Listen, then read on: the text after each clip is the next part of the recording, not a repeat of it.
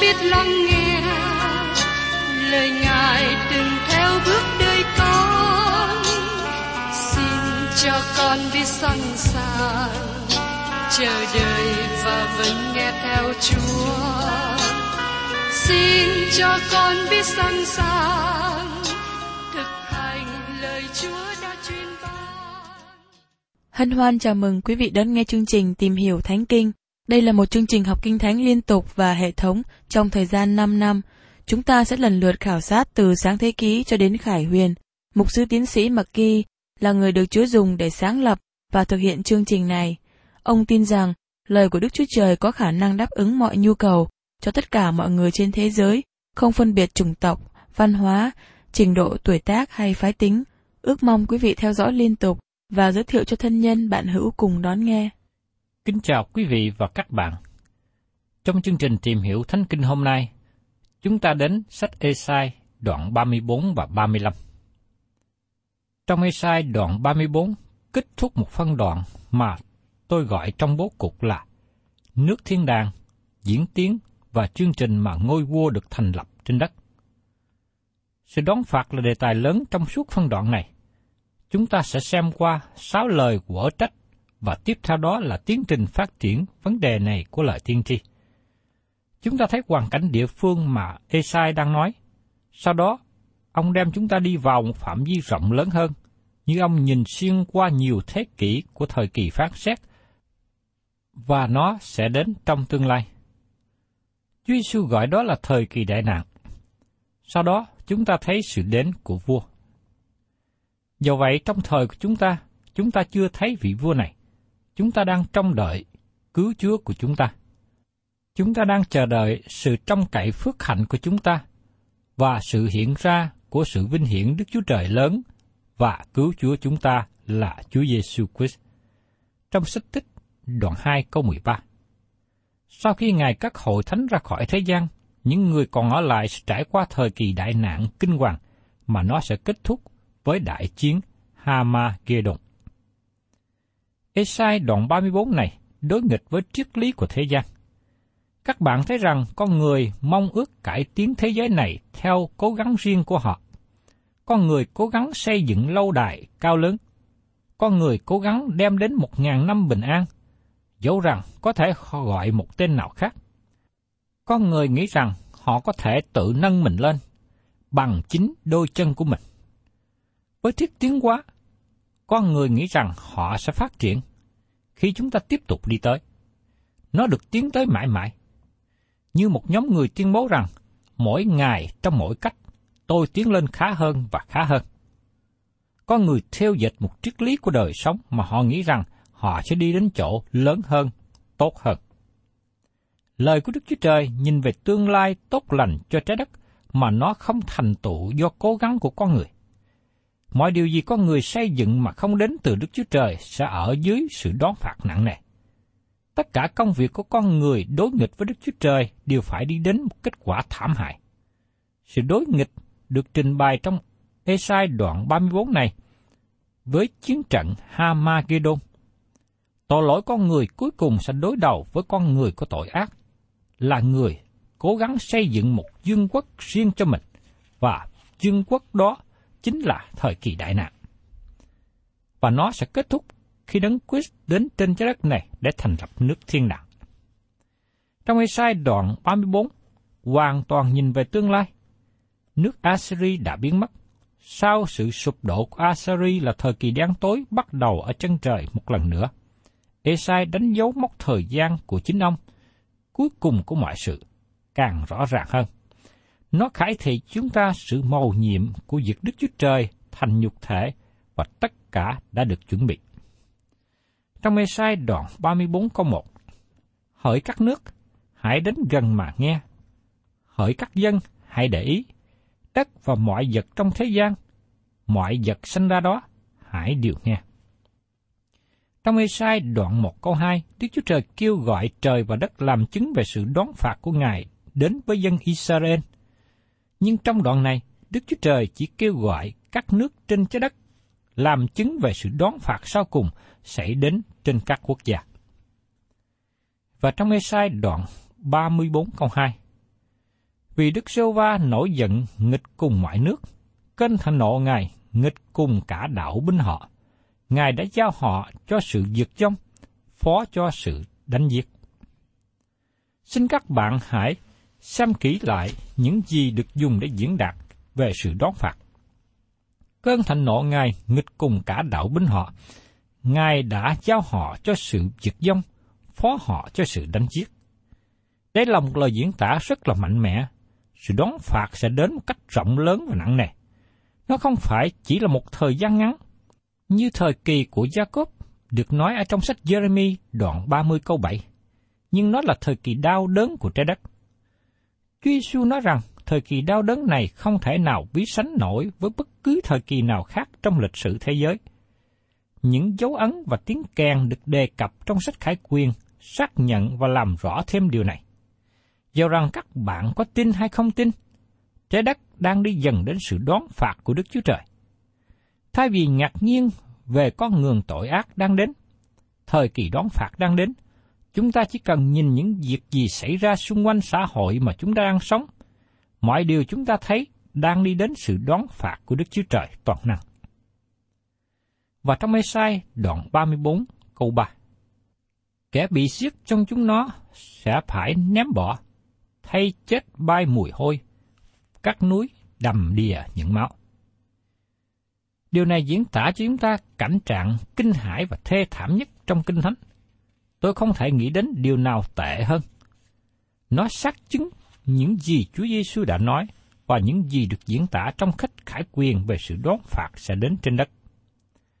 Tôi biết có nhiều người ngày hôm nay đang nghi ngờ về sự đón phạt sắp đến. Điều này nhắc nhở tôi về trận bão đã xảy ra mấy năm trước đây. Trước đó, tin tức dự báo thời tiết cho hay là có trận bão lớn đến trên khu vực phía nam của Biển Đông. Nhưng dân chúng trong khu vực này không lắng nghe và đề phòng, bởi vì khu vực này ít khi bị bão.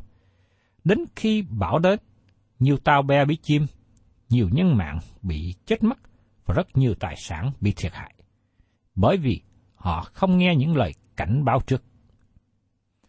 Và trong Ê-sai đoạn 34 câu 4, Cả cơ binh trên trời sẽ tan tác, các tường trời cuốn lại như cuốn sách, cả cơ binh tiêu tàn như lá nho rụng, như lá vả rơi xuống.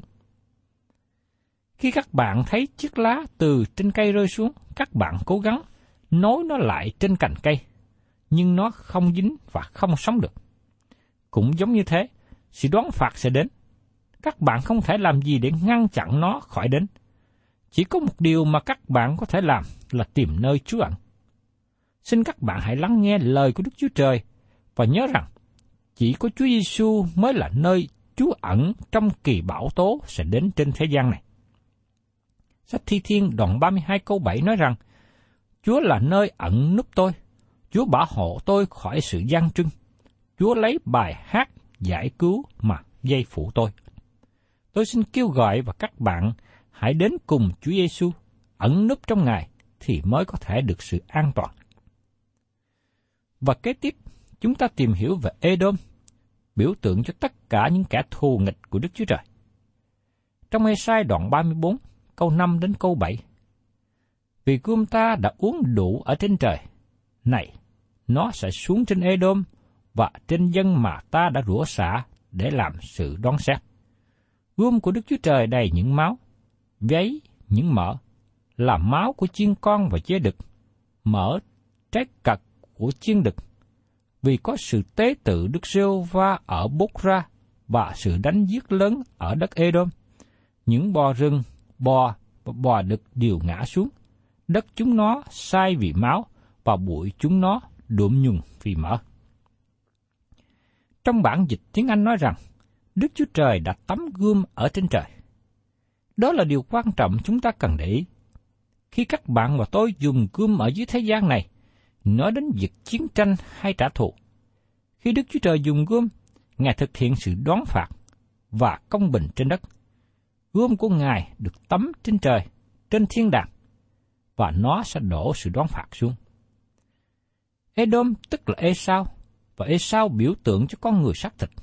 Esau biểu tượng cho tất cả những gì trong Adam là người chống nghịch với Đức Chúa Trời và dân tộc của Ngài. Đức Chúa Trời nói rằng, ta yêu Jacob và ghét Esau, ở trong Roma đoạn 9 câu 13. Đức Chúa Trời đón phạt dân tộc Edom bởi vì họ đối nghịch với Ngài, chống nghịch với dân tộc của Ngài, chống nghịch với lời Ngài. Họ cũng chống nghịch với công lý và điều phải. Vì thế, Edom bị sự đón phạt. Tiếp đến, chúng ta tìm hiểu về ý muốn của Đức Chúa Trời. Ở trong Ê-sai đoạn 34 câu 8, vì Đức Sêu Va có ngày báo thù, có năm báo trả vì có Siôn. Đây là ngày mà Chúa báo thù. Chúng ta đã thấy điều này một lần nữa trong sách Ê-sai đoạn 63 từ câu 1 đến câu 6. Các bạn không thể làm gì để ngăn cản, giống như các bạn không thể làm gì để ngăn cản thác nước đổ xuống. Đức Chúa Trời nói rằng mọi việc cần phải làm ngay thẳng lại trên đất này. Có nhiều người không cúi xuống trước mặt Đức Chúa Trời. Nhưng đây là vũ trụ của Ngài. Như thế các bạn muốn đi đâu? Ngài có một nơi cho họ đi. Đó là địa ngục. Có thể các bạn không tin điều đó. Nhưng không có nghi ngờ chi cả. Lửa địa ngục là một điều có thật.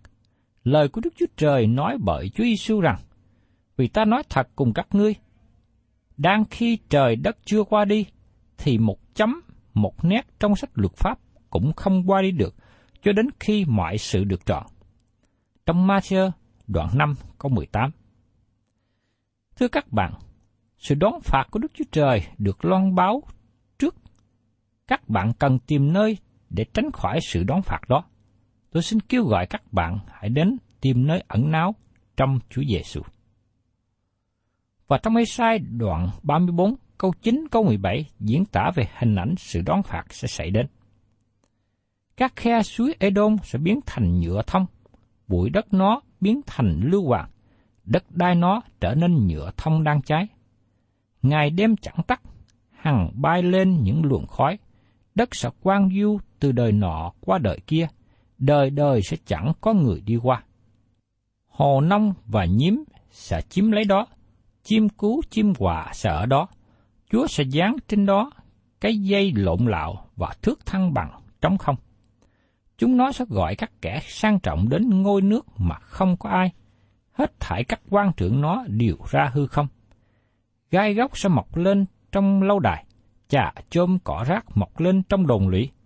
Ấy là hàng lang của chó đồng, là chỗ nghỉ của chim đà.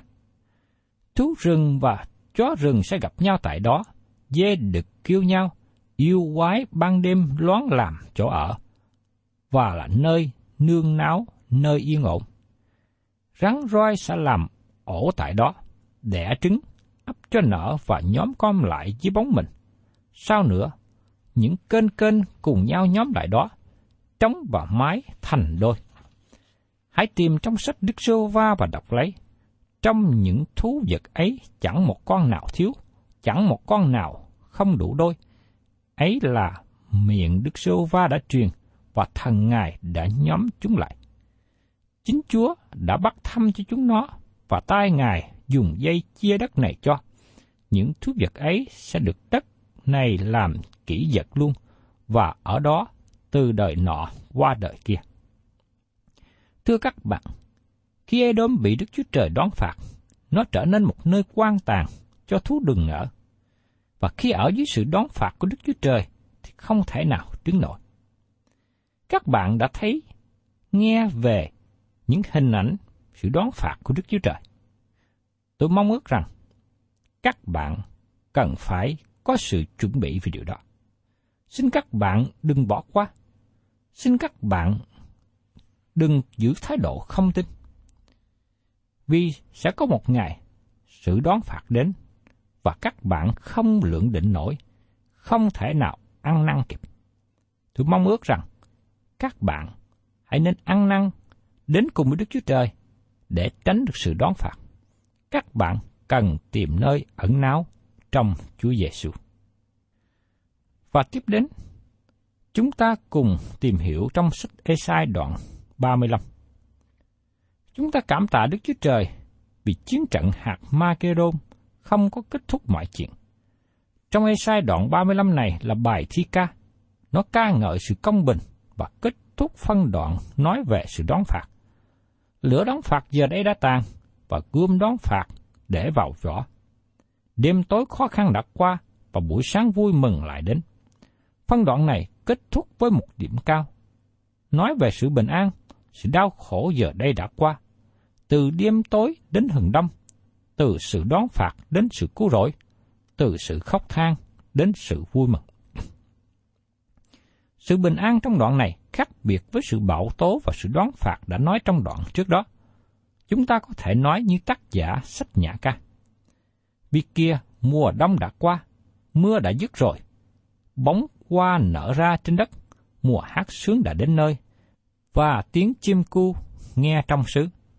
Sách Nhã Ca, đoạn 2, câu 11 và 12. Bây giờ chúng ta cùng tìm hiểu về vật chất thế gian sẽ được phục hồi. Trước nhất chúng ta thấy vật chất của thế gian này được phục hồi và sự rủa xả của tội lỗi được cất đi. Đây là thân thể của trái đất. Trong ê sai đoạn 35 câu 1, Đồng vắng và đất khô hạn sẽ vui vẻ, nơi sa mạc sẽ mừng rỡ và trổ qua như bông hược. Ngày nay chúng ta được nói cho biết rằng sa mạc của thế giới lan rộng hơn mỗi năm, nó không giảm xuống. Khô hạn và đất cằn cỗi đang phát triển thêm. Ngày nay sự ô nhiễm phủ trùm trái đất. Tất cả những điều này được thay đổi trong thời kỳ một ngàn năm bình an. Không khí ô nhiễm được cất khỏi và sự rủa xả của tội lỗi được cất đi. Với lời ca ngợi tốt đẹp, sa mạc trổ bông hường, sa mạc trổ bông hường. Đây là hình ảnh vui mừng của trái đất trong tương lai. Nếu các bạn là người biết về sa mạc, các bạn có thể hiểu nhiều hơn về lời diễn tả này. Trong thời kỳ một ngàn năm, tất cả điều này được thay đổi. Và trong Ê-sai đoạn 35 câu 2, Nó trổ qua nhiều và vui mừng, cất tiếng hát hớn hở, sự vinh hiển của Ly Băng cùng sự tốt đẹp của Cạc Mên và Sa-rôn sẽ được ban cho nó. Chúng sẽ thấy sự vinh hiển Đức Sô Va và sự tốt đẹp của Đức Chúa Trời chúng ta. Phaolô nói rằng, vì chúng ta biết rằng muốn giật điều than thở và chịu khó nhọc cho đến ngày nay. Trong Roma đoạn 8 có 22, trong thời kỳ một ngàn năm bình an, mọi tạo vật sẽ được vui mừng, vì nó được biến đổi, nó cũng được sự cứu chuộc. Và tiếp đến, chúng ta cùng tìm hiểu về con người được đổi mới. Trong đó, cơ thể được đổi mới và kể cả tâm lý con người cũng được đổi mới nữa. Trong sách Ê-sai đoạn 35, câu 3 và câu 4. Hãy làm cho mạnh những tay yếu đuối, làm cho vững những rối rung an. Hãy bảo những kẻ có lòng sợ hãi rằng, khá vững lòng, đừng sợ nữa. Đây này, Đức Chúa Trời các ngươi sẽ lấy sự báo thù mà đến, tức là sự báo trả của Đức Chúa Trời. Chính Ngài sẽ đến và cứu các người. Các tạo vật đang chờ đợi chúng ta có cơ thể mới. Trong giữa bão tố đoán phạt, dân sự Đức Chúa Trời có sự vui mừng bởi vì họ biết Đức Chúa Trời sẽ đến và cứu chuộc họ. hội thánh có thêm hy vọng và vui mừng vì không bị trải qua cơn đại nạn. Và trong Ê-sai đoạn 35, câu 5 và câu 6 nói tiếp. Bây giờ những kẻ mù sẽ mở mắt, những kẻ điếc sẽ rộng tay. Bây giờ kẻ què sẽ nhảy như con nai, lưỡi kẻ câm sẽ hát, vì có những dòng nước trào dâng trong đồng vắng, và những suối chảy ra trong nơi sa mạc. Tất cả những bệnh tật, những đau khổ là do hậu quả của tội lỗi con người. Và những điều này sẽ được cất khỏi trong nước thiên đàng. Và chúng ta thấy có một hình ảnh vui mừng, phước hạnh ở tại đó. Những sự đau khổ, đau đớn sẽ qua đi. Và trong Ê-sai đoạn 35 câu 7 đến câu 9. Cắt nóng sẽ biến ra hồ, ruộng khô sẽ biến thành suối nước, hang chó đồng ở sẽ trở nên dùng sậy và lao. Tại đó có một con đường cái, một lối gọi là đường thánh. Kẻ nào ô uế sẽ không được đi qua, song nó sẽ dành cho những người được chuộc. Ai đi trong đường đó, dầu khờ dại cũng không lầm lạc. Trên đường đó không có sư tử, không có thú dữ nào lên, chẳng có ai gặp nó ở đó. Xong, những kẻ được chuộc sẽ bước đi đường ấy. Đây là một hình ảnh tốt đẹp chúng ta có trong thời kỳ nước thiên đàng. Và tôi rất thích hình ảnh này. Và cuối cùng, chúng ta thấy rằng những người trong gia đình Đức Chúa Trời sẽ trở lại Siôn. Tại đây chúng ta thấy tâm thần của trái đất, con người sẽ được làm mới lại về tâm linh. Trong Ê-sai, đoạn 35 câu 10. Những kẻ Đức Rô Va đã chuộc sẽ về, ca hát mà đến Siôn, sự vui vẻ vô cùng sẽ ở trên đầu họ. Họ sẽ được vui vẻ, mừng rỡ, mà sự buồn bực, than vãn sẽ trốn đi. Các bạn có nghĩ đến điều nào tốt đẹp hơn như vậy không? Điều này không phải chỉ bao gồm dân Israel mà thôi, nhưng cũng bao gồm những người được cứu chuộc mà họ vào trong nước một ngàn năm bình an trên đất. Trong sách Sacheri đoạn 14 câu 16 và 17, chúng ta đọc như sau. Xảy ra hết thảy những kẻ nào còn sót lại trong mọi nước lên đánh Jerusalem, sẽ lên đó hàng năm đặng thờ lại trước mặt vua là Đức Sơ Va Vạn quân và giữ lễ điều tạm. Trong những họ hàng trên đất, kẻ nào đã chẳng lên Jerusalem đặng thờ lại trước mặt vua là Đức Sơ Va Vạn quân thì sẽ không có mưa trên chúng nó. Thưa các bạn, đây là một hình ảnh tốt đẹp, vui mừng về việc đền thánh của Đức Chúa Trời bây giờ sẽ trở nên một nơi thờ phượng ngợi khen Đức Chúa Trời và mọi dân trên đất sẽ đến để tôn vinh Ngài. Thưa các bạn, đến đây chúng ta kết thúc phần chính yếu thứ nhất của sách tiên tri Esai với tất cả những phước hạnh trong thời kỳ một ngàn năm bình an. Tiếp đến, chúng ta sẽ tìm hiểu về phần lịch sử được xen vào trong sách tiên tri Esai. Thân chào tạm biệt quý thính giả. Xin hẹn tái ngộ cùng quý vị trong chương trình tìm hiểu Thánh Kinh kỳ sau. Để xin cùng với các bạn tìm hiểu về bối cảnh lịch sử xảy ra trong thời tiên tri Esai.